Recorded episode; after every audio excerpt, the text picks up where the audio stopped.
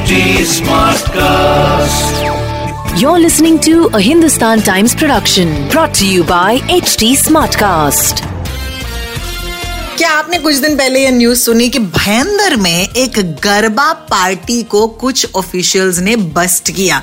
यानी कि वहाँ पर जाकर ऑलमोस्ट एक रेड की तरह यू you नो know, लोगों को पकड़ा उन्हें फाइन किया। And if you are wondering why that happened well here's the reason why Navratri इस साल मुंबई शहर में मनाई नहीं जाएगी उस पैमाने पर जैसे कि हम और आप यूजली नवरात्रि मनाते हैं। देखिए ज़ाहिर सी बात है गणेश उत्सव जो है इस साल मनाया गया है।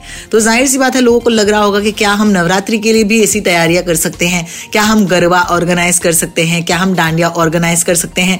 ये सारे के सारे डाउट्स क्लियर करने के लिए आज हमारे साथ executive editor of the Hindustan Times Sachin Kalbag. Hi Sachin. Maharashtra सरकार ने ये कहा है कि अभी अक्टूबर सात तारीख से जो नवरात्रि का त्योहार शुरू होने वाला है उस दिन से गरबा, डांडिया या ऐसे कोई भी कल्चरल जो सेलिब्रेशंस हैं, उसको मना कर दिया है। जो दुर्गा पूजा के लिए जो आइडल्स होते हैं, वो ज़्यादा से ज़्यादा चार फुट की होनी चाहिए बड़े बड़े पंडालों के लिए, सार्वजनिक पंडालों के लिए।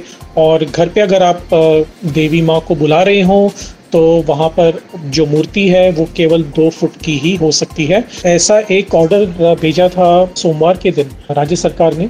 हालाँकि कोविड 19 का जो दूसरी लहर है वो अभी तो नहीं है, लेकिन काफ़ी सारे एक्सपर्ट्स कह रहे हैं कि अगर त्योहारों के वक्त लोग भीड़ भाड़ वाले एरिया में जाते रहें, पंडालों में भीड़ होती रहे तो शायद संक्रमण का जो डर है वो काफ़ी ज़्यादा रहेगा।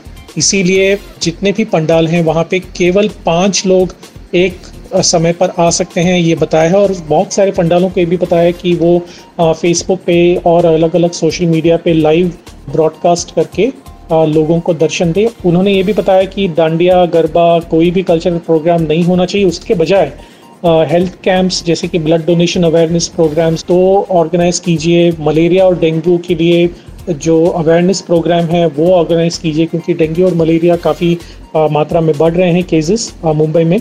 तो ये जो नए नए रूल्स हैं, वो इस दस दिन के लिए लागू होंगे। जब आप विसर्जन के लिए जा रहे हो या फिर मूर्ति को पंडाल में लेके आ रहे हो तो वहाँ पर भी कम से कम लोग हों।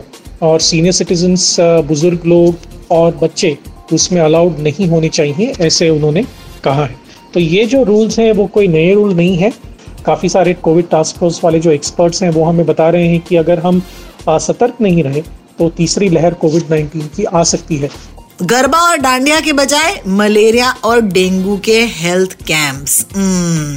It is little sad but at the same time जैसे कि सचिन ने कहा you rather be safe than sorry सतर्क रहना ही समझदारी है।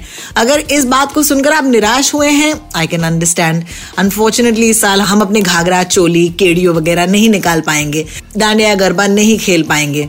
लेकिन घर पर अगर नवरात्रि के लिए लोगों को बुला रहे हैं वो ज़रूर कीजिएगा लेकिन मास्क लगा कर कीजिएगा and please make sure that everybody is vaccinated take care और कोई सवाल हो इस बात पर तो ज़रूर हम तक पहुंचाइएगा ट्विटर या इंस्टाग्राम पर मैं हूँ रोटॉक्स and Sachin Kalbag is Sachin Kalbag on Twitter see you tomorrow This was a Hindustan Times production brought to you by HT Smartcast. HD Smartcast.